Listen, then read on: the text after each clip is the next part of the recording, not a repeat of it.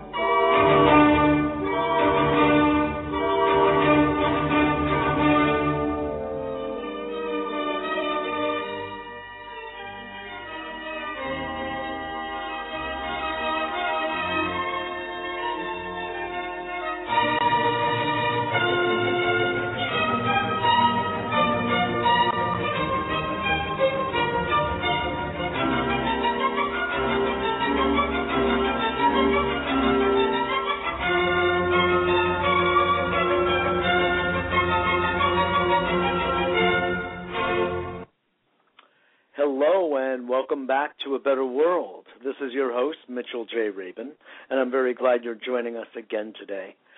Today we're going to have another very interesting show. We will be speaking with the author of this book, Talking Back to Dr. Phil Alternatives in Mainstream Psychology, David Bedrick. And just prior to that, I just want to uh, tell you all how much I appreciate when you tune in and get the uh, essence of this show, A Better World, which, as you all know, those of you who listen with any regularity, is always emphasizing this theme of who we are and what do we do to create a better world, whether that's at home or that's in our village, our town, our city, our nation, our planet. And of course, I always encourage people to, you know, act locally but think universally because that's the way it goes. If we're going to align ourselves with, you can say, universal principles and bring those to bear at our home space, where we live, where we work, how and where we operate, we're going to be bringing a level of intelligence, of meaning, of thought, of compassion, of love into the heart space of where we live, the real pulse of our lives. And as all of you, or most of you know, we have a website, www.abetterworld.tv, and we have a weekly newsletter where we announce the shows we have on every week, both on radio and on TV here in New York City. So get yourselves onto the newsletter, abetterworld.tv, and learn who we will be having when. For instance, this week on television is Diane Collins, the author of How to Quantum Think. And, well, obviously, we have David Bedrick on, who will be joining me in a moment uh, to talk about his work as a psychotherapist, a counselor, psychotherapist, with, interestingly, a background in law. So he has had a very interesting and varied kind of professional life, which makes the fun of discussion with him all the more lively. Let me say a couple of words about this book. Uh, in short, David Bedrick has written this book uh, talking back to Dr. Phil, Alternatives to Mainstream Psychology. Like much of our culture's pop psychology quick fixes, Dr. Phil's counsel can leave and have left many people feeling confused and inadequate. In this book, which will be the subject of our our uh, session, our uh, interview today, uh, we will be speaking with David, who, as I said, is a counselor. He has studied the work of Arnold Mindell, a very interesting Jungian oriented psychotherapist, and will be Hello? bringing that perspective to bear, distinct from, Hello? in contrast with, what has gotten passed off as deep psychology that you find on, well, the TV and through such folks as Dr. Phil. With all due respect to him, he's done a good service to many and he's done a disservice to others. So it's with respect that we will proceed today, but we will also definitely be showing alternatives, as David calls it, to mainstream psychology. So, David Bedrick, are you on the line with us? I am. How you doing, Mitch? I'm doing very well, thanks. Very well. I'm very pleased to have you on. I've been looking over your book uh, for the past period of time, David, and it looks very engaging. And I, I would really like to know from you directly what is it that inspired you to give it this name, and what is the dissatisfaction that you personally and mm-hmm. professionally have felt with who Dr. Phil is as a psychologist and with what he represents. Oh, um, well, thanks for asking. Um, actually, I was writing a book for many years about shame, and it was one of those books that some people Hello? described that I couldn't stop writing, and I kept on adding to and adding to. I was a little bit crazy, you might say, of being being okay, an no, overachiever. Say that again, because somehow or another we missed that first part of the sentence. Take it oh, from okay. the yeah, top. I know. Some, yeah, I said I was, I was working on a book on shame actually, and yes. I kept writing new sections of it, and I couldn't stop. I kept on, and it needs this section, it needs another section, it needs another section. Yes. And uh-huh. somebody said to me one day, "Well, what do you do when you're not writing and counseling and doing your law practice?" And I got a little embarrassed, Mitch, realizing that I sometimes am on this little elliptical trainer in my house watching Dr. Phil shows, and I didn't want to tell them. I thought they shouldn't know that I'm sitting around, right, watching Dr. Yeah, right. Phil. So I said, well, eating I bonbons, eating exactly, bonbons, and watching Dr. Phil, candy right? and doing things I'm not supposed to be doing. Shame on me. That's very funny. That's very funny. But so, what was it about watching him and observing him in action with his, you know, TV clients that uh, inspired you to actually name your book "Talking Back to Dr. Phil"? Well, while I was watching him, what I found myself doing and enjoying You're, during you're, my are you on a landline or are you on a cell phone? I'm on a landline, but every, I'm noticing also every so often it's chopping out. Should I do anything Yeah. to try to re- should, should I, I, should have I try? no idea unless you want to call right back. Call Let me try the- call. Yeah, I'll, Why don't you I'll do call that? right back. sounds good. Okay, same number, be right? waiting. Yes, Okay. same number. We'll Okay. have commercial identification here at A Better World. You know, it's particularly fun for me, everyone, to speak with another counselor and therapist because I've been in this field for several decades. I'll let it go at that. And uh, it's not often that I identify another colleague, uh, even from afar, that I really want to speak with. I know that doesn't sound very nice, but um, it's been the case. It's been the case, and truly, there are many bright and gifted therapists. Thankfully, because psychotherapy is so important a modality for coming to a sense of peace, balance, and well being. I think it's been highly underrated, and I also don't think that the training has really been adequate and sufficient uh, so that it would be playing a more robust role in our world. And it's for these reasons that I would like to have David Bedrick on today's show to speak with us about some of those inadequacies and some of its strengths. So, David, you're back. I'm back. How how are we how are we connected now? Uh, so far, so good. Let's just proceed, and if there's a little blip in the screen, then I'll just ask you to repeat that sentence. That's all. Okay. Okay, so hit it. I was asked, do you want me to repeat the question? It's talking back to Dr. Phil. How did you come up with that name? What was it about your bonbon eating afternoons with Dr. Phil Mm. that inspired you? Well, I found myself literally talking back to Dr. Phil. I would talk to the TV and say, "Oh, I can't believe you said that. Why would you do that?" I disagree with that. I was I was I having a good time having a having a dialogue with nobody on the other side. It's always easier that way, you know. I was winning. Talk back to you, right? exactly. Okay, I think so what what was it that you were saying to him? the thing that that upsets me, and let me just make a distinction. Dr. Phil, as a person or as a private counselor, I, I don't know anything about him, right? So Sure. what I'm really speaking to specifically is the TV show, and the reason why I'm focusing on the TV show even more than his books and is because the TV is an educator of millions of people. There, there's millions of people who watch that show every day. So they're being educated, and it's not just by Dr. Phil. It's by something I call mainstream Uh, psychology, and it it, Uh-oh. it infects itself, seeps dropped into our out. psyches. You said people were being educated. Say it again. Ugh, it's terrible. I'm upset That about is the phone. frustrating. Yeah. I don't understand. Okay, Me neither. I'm trying one other thing. Maybe this is better. I don't know. Okay. Um, um, so people are being educated by the TV, by popular psychology.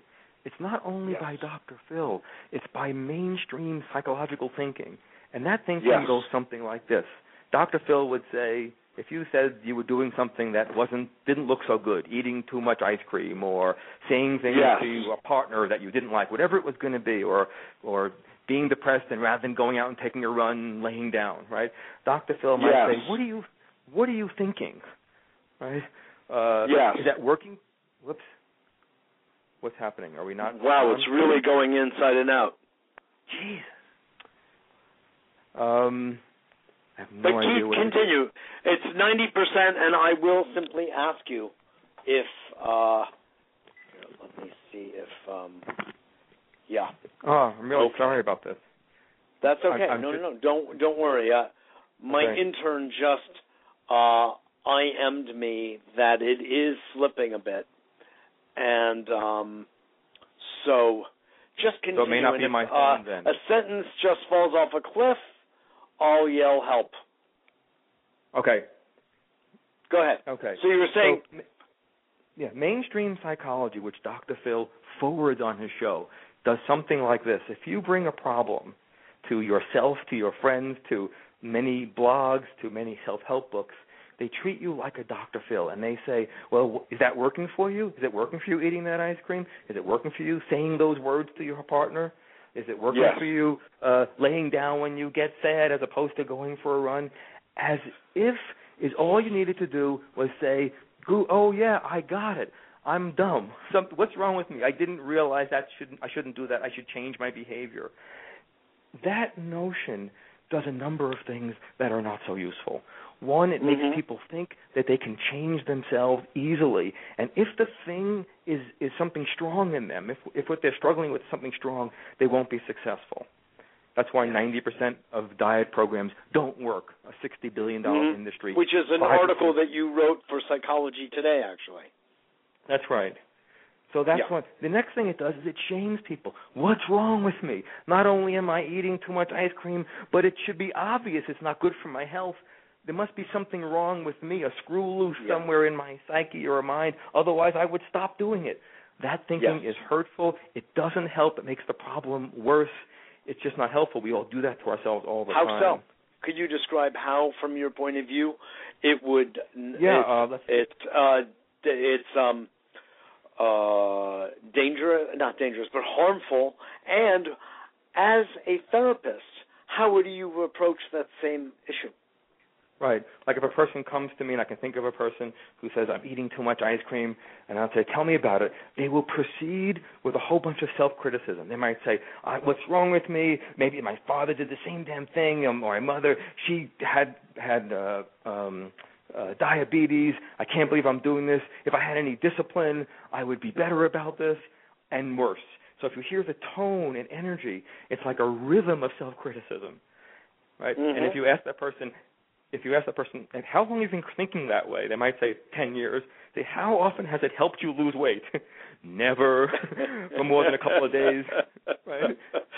I've got to interrupt you for one moment, Yeah. uh, only to share something with you that I think that you would very much appreciate, which is uh, at the end of Woody Allen's Annie Hall. When Mm. do you remember he tries to recreate his relationship with Diane Keaton, and he Mm. invites some, you know, tall, sexy blonde over, and he recreates the scene of preparing lobsters for them. And the woman Mhm. looks like, at him, and when Annie Hall and he did it, they were hysterically laughing. He says, "Go grab the butter dish because the lobster crawled behind the refrigerator. We'll get him there." it was a hysterical scene, all of course spontaneous. And when he staged it, the woman looked at him like he was not well. And when he caught that vibe, if you will, he said to her, "Ah, don't mind me. I haven't been myself since I uh quit smoking." She said, "Well, when did you do that?" He said, "Oh, about 15 years ago." right. anyway, dum dum. Excuse me, I didn't mean to interrupt, but please no, go no, on. no, it's because great. It's the same idea, right? It's the same idea. I've it's been the same idea. criticizing myself for oh ten years. You were saying about eating too much ice cream, but yet, even with the threat that my mother had diabetes, my father lost a limb, you know, etc. Right. It's somehow I must be something. Something's terribly wrong with me because I still can't stop. Right. A, a, a person, a person uh, wrote to me today, and they said they were watching a Dr. Oz show, and he took out this hunk of fat, you know, some kind of fat out of the body, and said, "Look at what this looks like that you're that you're creating in your body by eating." Right. Yeah. Yeah. Right. If if self criticism changed people, we would have the sixty billion dollar diet industry would be gone. The addiction industry would be would be gone. There'd be no need for AA. People walking around criticizing themselves for acting certain ways all day long. It's Right. not therapy, folks. you know? Right. It's just nasty. I would say. Right. Right. Mhm. Self-deprecation doesn't really forward the action. It doesn't. It doesn't. It actually Right. interesting that it pushes the problem further away. I had a great story recently. A woman came to me and said she wants to exercise more, and she's been wanting to do this. She's in her late 30s. She's been wanting to do this for 15 years. She always starts and stops. How come she can't exercise more? It doesn't seem like a hard thing to get up and even do 20 minute walk or a run or something like that. Right. So so popular psychology would say, let's find a way to motivate her to exercise. Maybe we Mhm. should change her schedule. Maybe we should give her reinforcement. Maybe she should do it at night. Maybe she should do it in the afternoon. Maybe she should drink water first. We could have a zillion and one answers. The thing Oh, that you no could one say external manipulations. that's right. External manipulation. Oh, don't be lazy. Or we can criticize her. Do you notice? Look at how much you get thinner, or your muscles get bigger when you exercise. We could try all these things, but the humor of it, it's like it's like a crazy wisdom that's in people. The humor Mhm. is that no one ever asks. I wonder what's so good about not exercising. Mm-hmm. It's the In other words, see the good in what's going on. That's right. She must be doing something. Not exercising must be so yummy that it overpowers 15 years of effort. Right? Don't Right. you want to know what's what's so good about not exercising? So I said to her, Right. "Tell me about not exercising." She says, "What? What do you mean? It's bad. You should exercise."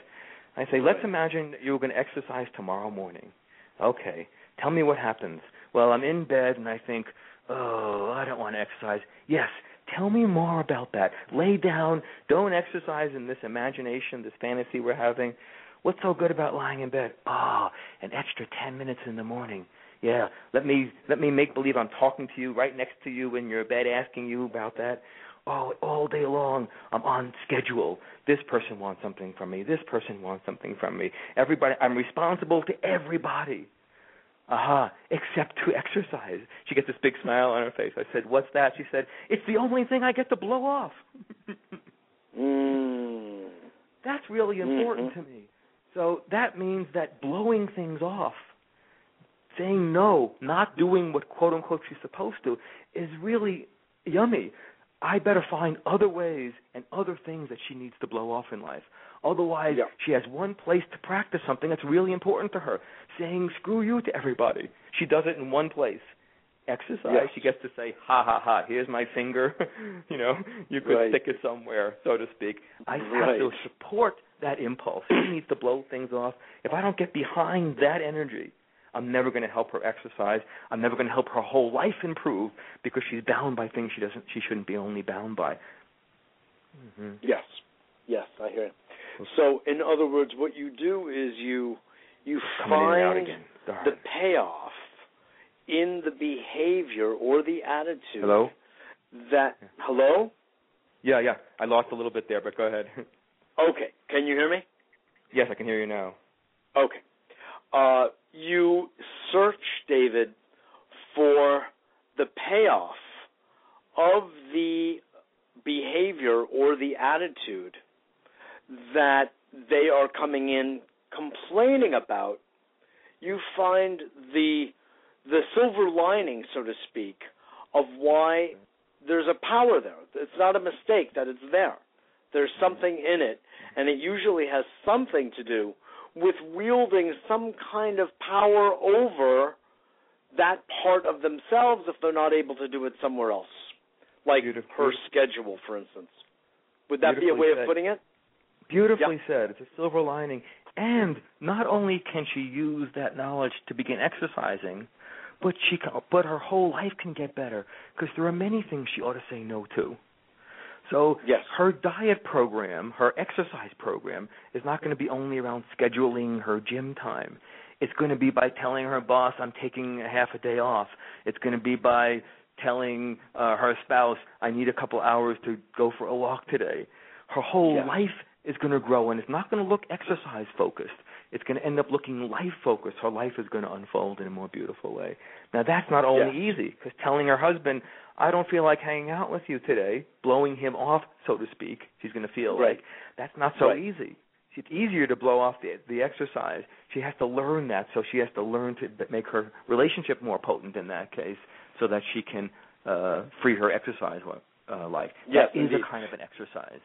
hmm So that's right. It's an exercise, and you know, an old uh, mentor for me, even though I never met him, I wasn't old enough to, but was George Ivanovich Gurdjieff, and uh, known as a spiritual teacher and master, uh, referred to himself as a teacher of dance, and those were sacred dances actually of the Sufis. That's a whole other conversation. But I bring him up here because he used to say that human beings really needed to learn to love first through the loving of plants. Gorgeous. First, learn to love plants. Hmm. Then, learn to love animals. Four legged animals. Learn to love them unconditionally. And do these before you consider entering the space of loving a human being who is so much more complex. You won't believe it. you wouldn't believe it. Anyway, I just that came to mind as you were speaking, David, Mhm. because we have such issues with love and with empowerment and what we do with these. And uh, we don't even know how to love ourselves, let alone others. Wonderfully Could said. Mitch. Yeah, Yeah. it's wonderfully said. How do we love the things about us that we don't like? The, our use of Oh, substances, shucks. our eating habits, our that was such a our, pregnant sentence our you started unfriendliness. Wait a minute. How do we love the things you started to say? Yes, that It we, hiccuped. Yeah. Yeah, that we like, that we that we are disturbed by, that we least like about Yes. ourselves. The way Yes. we eat, the way we speak to others, our selfishness, our anxieties. How Yes. it, it, these are like plants growing in us. They really are. And if you look at them and think, "Oh, that's a terrible part of me. I'm going to exorcise it. I'm going to get rid of it." Yes. And I'm not Yes. suggesting that we should let ourselves do hurt people and things. That's that's, that's worth considering also in in a special way. But how do you wrap your arms around that and say, "I'm not against you. I'm interested in you, knowing you, caring about you." Um, I had a man who I'm working with. Uh, these people will allow me to tell their stories, by the way.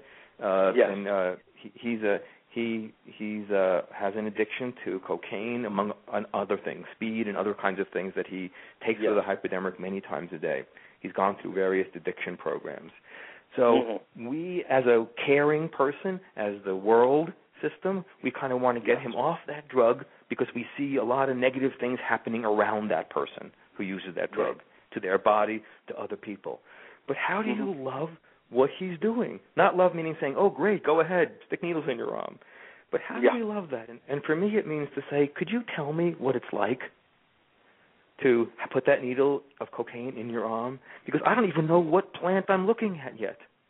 I have no Yes. idea what he's doing other than my label. He's bad. I do want him to stop. Let me be clear. I want him to stop. Yes. But I Yes. do think, what are you doing? And he describes this experience.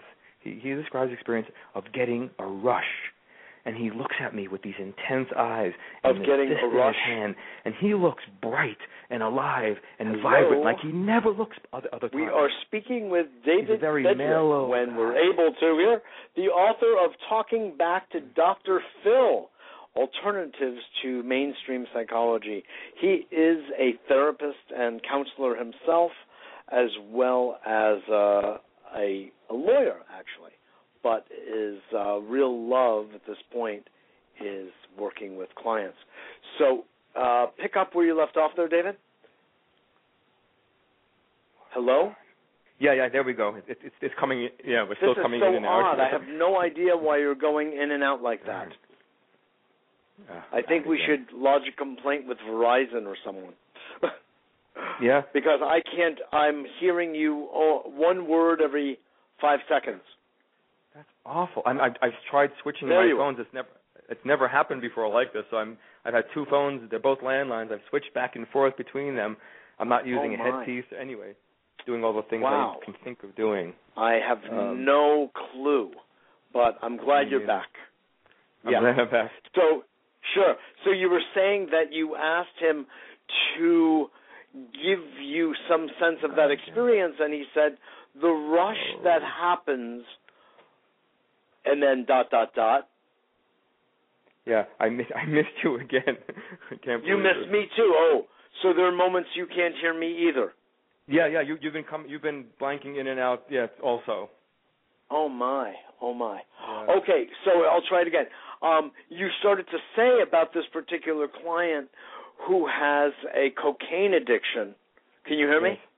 Yes, yes. That that he uh, that he um, was describing to you that he gets this tremendous rush from uh, from um, shooting up cocaine.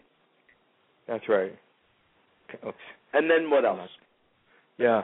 So what happens is then he's with a family and system that are trying to chill him out so he can be more conscious and careful with Yeah. his life. Yes. This guy is never going to be satisfied by a chilled out life. He's looking for a rush in life. So my Yeah. approach with him is to say, where else do you get that rush? Well, I wish I could play music. That's the place. So if I can't help Ah. him, if I can't help him find somewhere where he feels that kind of aliveness, the Yes. potency of my interventions are going to be so low that they won't have any effect. I can't Right. con him, talk to him, cajole him, convince him, tell him he should be nicer to himself. This guy needs to be met in a way that's intense as heck. I need to say to him, music is going to be as good as sticking a needle in your arm. Are you going to go for that music? Because if I try to Yeah. tell him you need to live a more sane life, he's going to le- walk out of my office, and I should expect him to go put a needle back in his arm because I'm not talking Yes. to a cocaine addict. right? Yes. The cocaine Yes. addict is looking for the rush of life. He better damn well find that, or nothing is going to hold. Yeah. Nothing will hold his attention. That's right. Well, all he'll listen to me if I said, you know, it's bad and you got to do this and you should do your program and do your methadone program. He would listen and it's reasonable. But I'm not talking to the person who's putting the needle in their arm. That person's one intense character. right? Right. He's an alive character. Right. I better get alive with him. I better see that spark in his eyes towards something because that's what he's saying he's looking for. And right now he's found one place to access the most important experience of his life, and that's through the substance. I better damn well Yeah. find out how else he can access that. Otherwise, he's going to go right back there. I can predict that. Most people do, by the way. Yes. So in this instance, um, what have you? So in a sense, what you're doing is you're supplanting. To continue a pun here, um, you're supplanting uh, one behavior with another that has similar effect. That's right. That's right. We're looking for the that juice that the person is getting in their experience. Not exercising gets them to blow things off. Cocaine gets him a rush.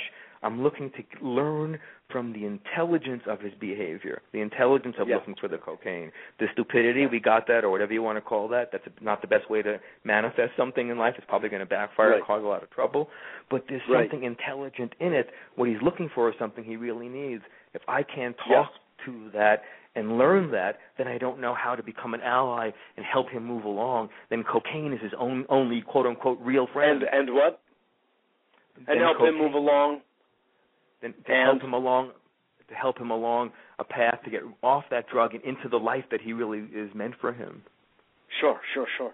Yeah. No, I understand that that this is uh you know in uh NLP and other modalities we would call that reframing. Good good word. Where- yeah. You take it is, it really is. It's uh and you take the behavior and you interpret it you interpret its highest expression and Mhm. it's um sort of the essence of it, which you did very well when you talked about the rush that he needs in life. He doesn't want a sedate life. I think that's most likely a very true statement. And then you seek to create, help him facilitate a behavioral shift to go to something that's more uh, constructive and really creative in life than the prior behavior. That's um, right. In this case, but That's right. would could you also, and I would love for you to bring in a little of what you have learned um, from your teacher, your teacher Arnold Mindell here, if you would, David. Um, could you not um, also construe his behavior of the drug use or abuse as a hiding, as a camouflage of some much deeper, older upsets that he really wanted to get away from. A pain from early childhood abuse, either emotionally or physically, or maybe even trauma, or mm-hmm. something that occurred that he wants to really get away from. And so, what now looks like his interested in uh, rushes is really but a subterfuge, if you will, for escaping the pain of a prior life. This is that, this is such a. I love that you asked this question, Mitch. It's such an important question. People do have abuses as individuals, as members of certain groups, or traumas that are in their systems and family systems that they Yes. wrestle with. There's no Yeah. doubt about that. There's no doubt about that. But here's an, here's here's where I would part ways with this idea. Yeah. The way people deal with those difficulties have an intelligence. Looking at those, if when in my experience, looking at a person as if what they're doing is trying to deal with something in a or deal with medicate their pain in some way, but there's no Mhm. other meaning in helping them express their authentic nature, tends to make the thing that I'm looking at go away. The thing doesn't want to be looked at that way. The difficult qualities don't want to be looked at that way. So much Mhm. so that they'll go away. And in a way, they're right. They're not being seen for the miracle that they really are. Okay, like let's look. Let, let let's think about Maya Angelou. Some people know know uh, Maya Angelou, a great uh, African American uh, female poet and, Poet. and scholar. And Yes. when she was, I think it was six or seven. I'm going to get the exact dates wrong. I think it was six, seven. She was raped by a by a uh, friend of the family. He was up with Mhm. her cousins or her, her aunt and uncle's house up north. And Yes. she thought in her child's mind, should I tell my uncle?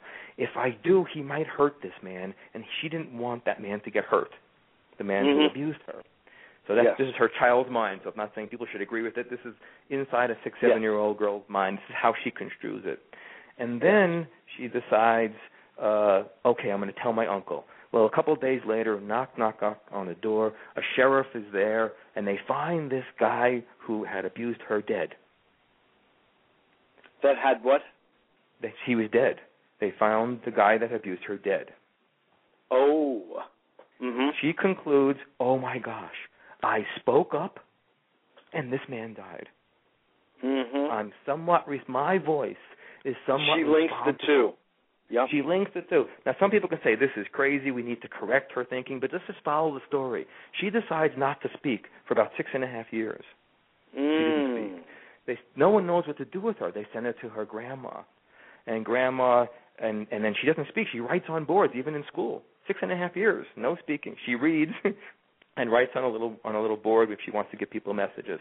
So some people could say, "Oh my gosh, there's a whole abuse and trauma." Absolutely. We should mm-hmm. help her speak again. But grandma doesn't say, "Let me help you speak." Grandma says, "You take your time. You're going to be a great teacher, a great orator, a great preacher someday. I know that." Grandma Mm. sees that in the way she's coping, which is a coping to the abuse for sure. But in the Mhm. way she's coping, there's also something special. She's coping in a special way relative to her voice. It's not just any coping strategy. And grandma sees in that voice incubating, alchemically cooking inside of her, something special is going to come out. And it does. Mhm. And if you ever heard Maya Angelou speak, her voice can bring life and death to people. It shakes your bones. It's so incredible. So so if we look at it only as hiding and dealing with the abuse, that's important. But there's also a gift in there. The way she deals with it is right in the place where something Uh-oh. special about her. So That's we shouldn't important. Is the last thing we heard. That's important. You said dealing with the abuse that way. That is important. Yes, You're also we saying, however, However, we shouldn't miss the fact that this woman has a powerful voice, and that Yes, got indeed. accessed and cooked. How are we doing? yeah, fine. Okay, yeah, that that voice got act, that cooked. So if we look at her only as a victim, and she was, she was victimized. That, that's not we Yes. shouldn't mess with that word, right? She was victimized. Yes. There's no no doubt Yes. about it. But if we don't Yes. look at the power of her voice, she senses that her voice can, has been very powerful. It is very powerful, Yeah. actually. Millions of people want Right. to listen to her. So we should pay attention to the fact that this is not only some coping with pain. Her voice cooked and became one of the great voices of our country. Still is. Mhm. Still can bring Mhm. power to people. Still can heal. Still can change you in, in on a dime. She's changed many people That's by right. saying certain words. Uh, Yes. So I'm saying that the flourishing and flowering of the gift in that trauma sometimes gets Yes. missed. And then we Yes. miss the process and we don't see the beauty and magnificence people. We see only the hurt. Not good enough in my mind. Mhm. Yes.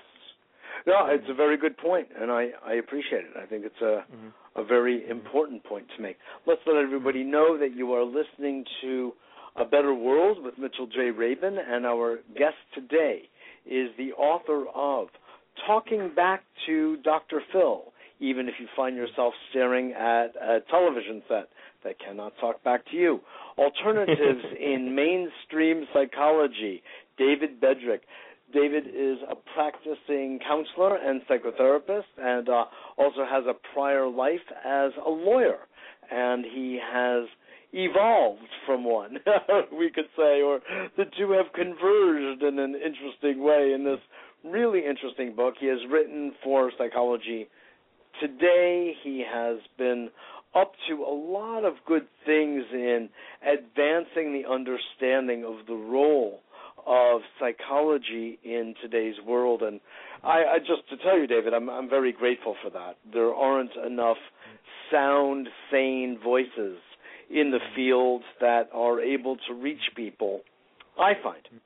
Uh many many many good people, don't get me wrong. Yeah. It's just the outreach to mainstream is lacking. There's a That's certain um, ivory tower in the field, in the psychoanalytic world, etc., and it really doesn't land on Main Street. It really stays on Park Avenue, and um, if you will continue that metaphor. And uh, I really think that there's a lot on the grassroots level of our society that could really benefit from some real quality counseling and uh it shouldn't have to cost an arm and a leg of people Mhm. coming in four days a week for a psychoanalytic session you know a la woody allen to continue that metaphor if you will can you hear me Yeah, I'm hearing it. Yeah. Okay, good. so no, so I'm I'm actually expressing uh, appreciation for you and the work you've done here. Tell us a little bit about, if you would, Arnold Mindell and um, who he is, what he uh, has meant to you, and um, what his thinking, how it varies from mainstream Jungian psychoanalysis. Mm-hmm. Uh, I met Arnie in '91, I think, and I start and I started studying with him. I think in '92. Um, he had a, at that point there was a five plus year like, full time training program. It was like an offshoot of the Jung Institute, um, and you mm-hmm. train with him. And I did that and became a teacher of his school. Arnie is has his roots in physics. He was an MIT physicist and Jungian psychology. And and the Jungian psychology is different than most mainstream psychology. Yes. Similar to what I'm saying here. It says that there's meaning in things. There's not just you're screwed up, we want to help that symptom go away. People's difficulties are meaningful. That means that they're there to in a way that moves people's lives that are in ways that are closer to their authentic nature. It doesn't mean it mm-hmm. makes your life easier. We all know being ourselves is not only easy. not everyone's yeah, right. gonna love that. not you're not gonna only love it, right? Uh, etc. Yeah, right. But it helps that. So Jung has that idea. Arnie uh, took things further. In he started getting interested in two topics that Jung referred to but never went into deeply. One yes. is the body, how the body manifests in its symptomology. Uh, in its symptomology, yeah. Yeah, mm-hmm. how it how it accesses and manifests psychological things. For instance, let's say somebody says they have a pounding headache. Yes. Right? There are many kinds of headaches. There are pounding headaches, piercing headaches, headaches that go right through one eye, headaches that make you dizzy. Right? So if you ask somebody about sure. their experience and a person says, My headache is like a pounding and let's imagine you could see my fist and it when I hit it on my leg. It's like a pounding headache and I bang on my leg a couple of times to show you what it's like. That fist and its pounding is all is in my head physically. I'm really having physical headaches. It's not psychosomatic or unreal. It's I have real headaches, yeah. and maybe I should take a Tylenol. Whatever I, whatever you do that you think is good, do it. Right? It's not a substitute. Yes.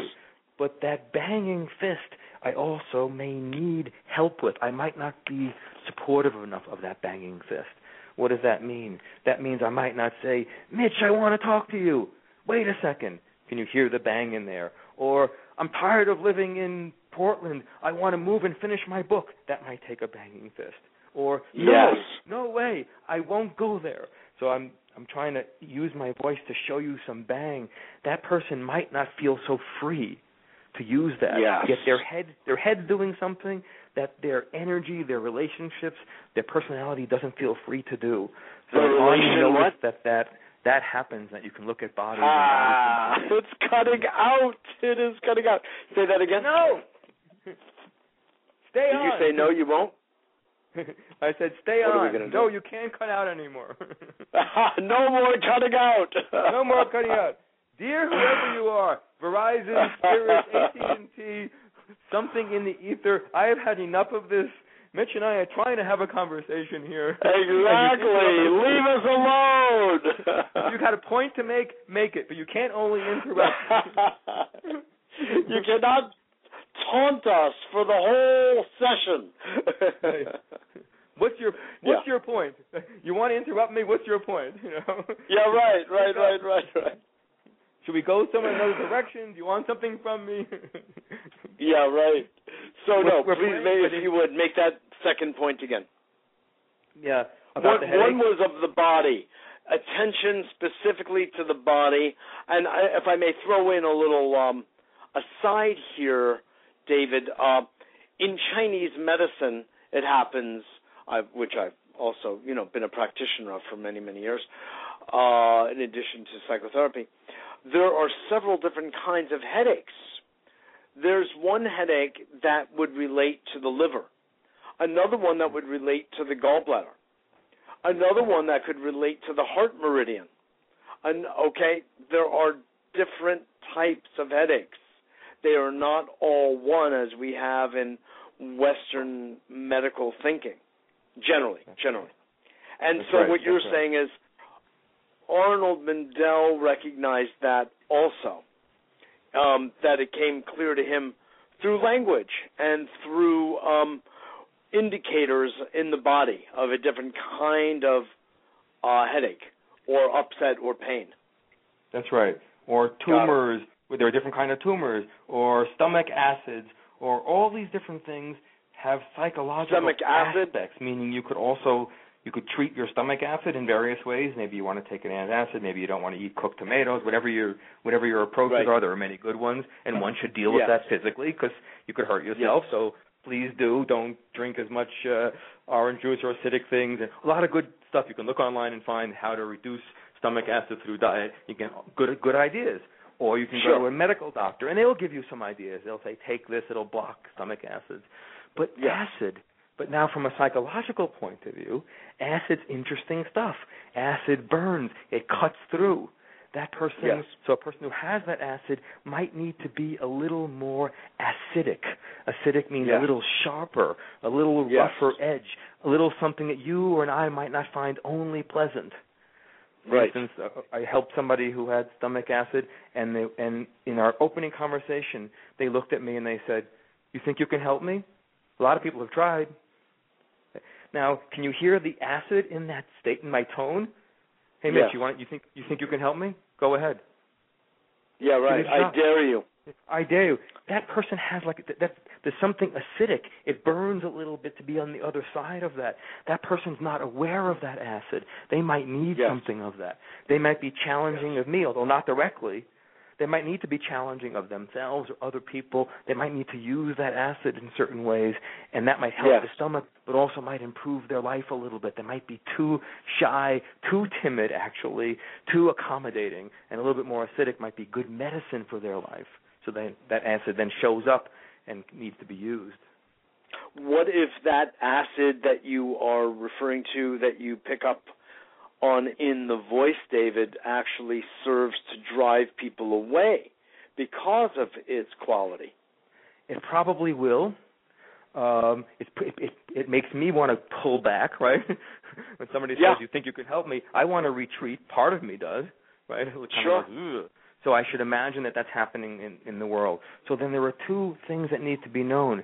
One, can I make that person more conscious of that acidicness because they're probably not, so that they know how other people feel, but so that they can use it better. It's not meant for Yes. everywhere, all interactions, but it might meant right. something. One size does not fit all. That's right. They might say, I might say, "Are you? Do you think of yourself as really rough with people?" And they might say, "Oh no, God, I'm always doing what everybody says." So that's telling me there's a lot of areas where they don't know how to cut through, get Yes. cut through the bull. So they're trying to. You're feeling it. I'm feeling it, but they don't know it. So they need to be able to use that acid more wisely in that way. Yes. So that would be the 1st Uh-huh. thing uh, um, that I would think of. Mhm. When they do that, when they do that, will everybody will will everyone kind of feel better with them? Some people will, some people not. They might get into conflicts with people that they didn't have conflicts with before. Mhm. Let's say it's a woman. Let's say it's a woman who's been rather accommodating, and she starts getting a little sharper. People are like, "Well, we'll deal with that." But let's say she comes out more directly and says, Yes. "Hey, I have my own voice. I'm not so interested in you keeping me down." And if a person is invested in keeping her down, they're not going to have a very good relationship, right? Yes. She's going to go back to being either acidic and repressed or sharp and challenging to someone's attitudes that wants to keep her down. So some relationships will get more difficult in a I don't know, good way, in the way that they're they're about to Yes. become. Mhm. Mhm. What you're thinking? Right. Yeah. Got it. Got it. Yeah. Yeah. So you know, it's very interesting to to sum up. It's seeing that the manifestation of others, in this case, of course, we're talking about clients, Mhm. has a value in it. There's a there's a positive point, as I said before, a, a silver lining. There's a, a payoff, if you will, of a certain behavior.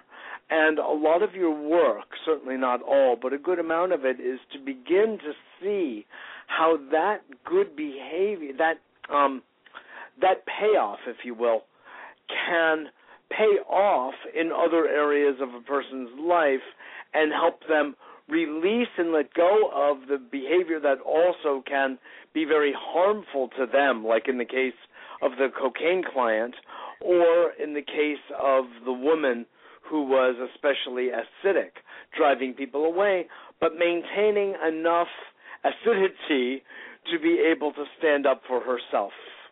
Or in the right. case of Maya Angelou, um, letting her powerful voice go silent for a period of time until she was able to speak up again and do it with uh after having been patient with her like her grandmother's patience come forward in a deeply meaningful way and what has she become like but sort of the the first main poet of the United States, poet laureate. Yeah.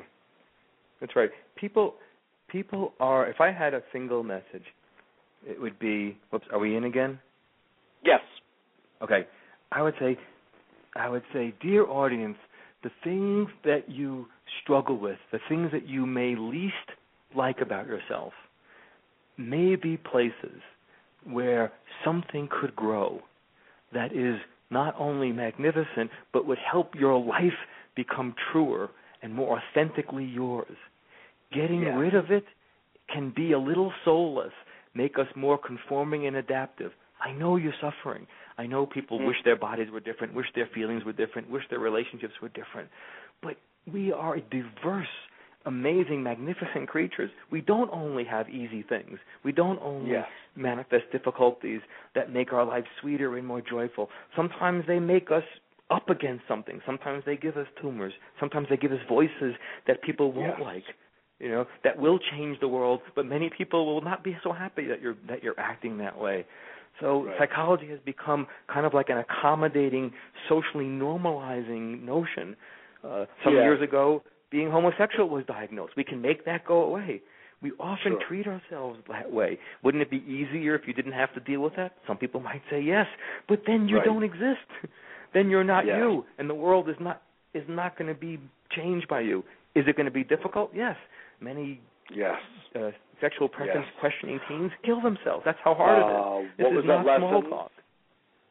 That I'm many sorry? many teens who are questioning their sexualities commit suicide. Yes. This is not small yes. talk. But the things right. that grow in us are not small talk and are right. worthy of our biggest love, not our biggest condemnation and fixing attitude to make them go away. We're magnificent yes. creatures, much huger than we think. Trying to make everything feel good and easy is not ultimately the deepest resolution to ourselves, to our families, or to humanity as a whole. Very good point. I really very much appreciate it. I think they're mm-hmm. wise words, and uh, mm-hmm. I think our audience will hear them well. Mm-hmm. David, I want to thank you for your good work, your book, and your life trajectory. Thank you. Can I can I say my website for people who want oh, to contact please do. Please okay. do. My my book website is called Talking Back to drphil.com. It's talking back to dr, the abbreviation for doctor, phil.com, and they can people can find my book there, where they can find lots of links to Huffington Post, Psychology Today, lots of articles that people just want to read. Um, I do most of my work on phone and Skype around the country, some places out of the country. So if people want to contact me, they can do that there. Uh, but like I said, there's plenty to just read and access that they could link to on the internet without having to uh, take any other steps just to uh, inquire further. Yeah. Excellent. And we also Mitch, have thank your you very link much. for the book on our website as well. Yes, uh, listen, I'm so appreciative of what you're doing, and you're most welcome. Thanks for being a guest on today's show. Yeah. And dear, dear interrupting spirit, um, I'll talk to you later, but thanks for giving us a little bit more space in the last 20 minutes. yeah, that's right. But we'll still take this up with you later. yeah, but we're, we're not done with you somehow. that's right. We're not quite done. David Bedrick, thanks again for being on with me today, and uh, we'll talk again very soon. Okay, Mitch. Take care. Bye-bye. God bless. This is Mitchell J. Rabin for a Better World. I hope you enjoyed that. I'm so sorry for those technical glitches. I have no idea what the origins of them were. That was most unusual. But I'm very glad that you stuck it out and were able to get to the end of today's show with us. And uh, that's David Bedrick, the author of Talking Back to Dr. Phil Alternative to Mainstream Psychology, with a foreword uh, by Arnold Mindell, PhD, former physicist from MIT, become Jungian psychologist with, as it would have to be, variations so it became Mendelian. You know, many years ago when I first myself started getting very interested in Carl Gustav Jung, who I just thought was utterly brilliant and an interesting um, addition, enhancement, augmentation, and variation from Sigmund Freud, uh, for whom I also have a tremendous amount of respect. Um, I began contemplating what would it be like to become a Jungian. And early on in my contemplation, I said, wait a minute. I don't want to become a Jungian. I want to become a Rabinian. Indeed. That's what I am destined to be, a Rabinian. And only Jung was destined to be a Jungian. And, you know, the fact is, he really did think that. And years later, I found out that he was against the formation of the Jung Institute, where people wanted to sort of follow in his footsteps. He felt that that was not the true path of individuation, a word that he uses to describe our cultivation of our own deepest nature and its expression in personality. Our spiritual and psychological walk through life, our path, would not be fulfilled if we were taking on the cloaks of another. So, on that note, I want to tell you all walk your own path, my friends. It's big, it's beautiful, it's glorious. And be yourself as well as listen to the great words of the ancient Greek um, Dr. Hippocrates, but do no harm to others. So, on that note, I want to just thank you all for joining me today and my guest, David uh, Bedrick, and uh, make sure to go to our website, www.abetterworld.tv. Pass this on to your friends and family alike. These are educational tools, folks. They can be used and listened to for free anywhere, anytime. You can also call into our show at 602 753 1860. 602 753 1860 in the event that you don't have easy access to the internet. And on our website, we have all of these shows archived, and there are many of them, and they're awfully fun and interesting. Again, appreciate so much your being part of it, and I look forward to seeing you all next